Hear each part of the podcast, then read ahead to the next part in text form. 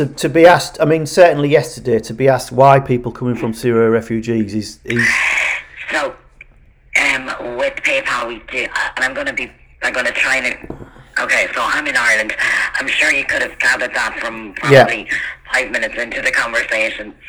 And we do have other um, colleagues that are not in the EU, um, that are not in on this part of this side of the world.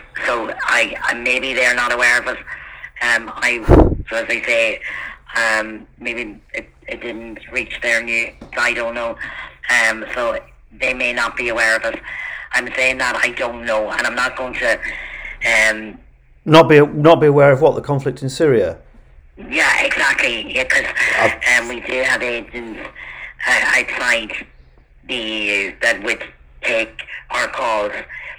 Um, I find it very hard to believe that. I find it very hard to believe that um, a conflict that has been Yeah, since yeah. 2011 that somebody works for wherever they might be in the world that somebody works for a company that deals online and you need to be online to deal with to, to work I would imagine they need to be online they need to be using a phone call I find it very hard to believe that somebody wherever they are wouldn't have come across the Syrian conflict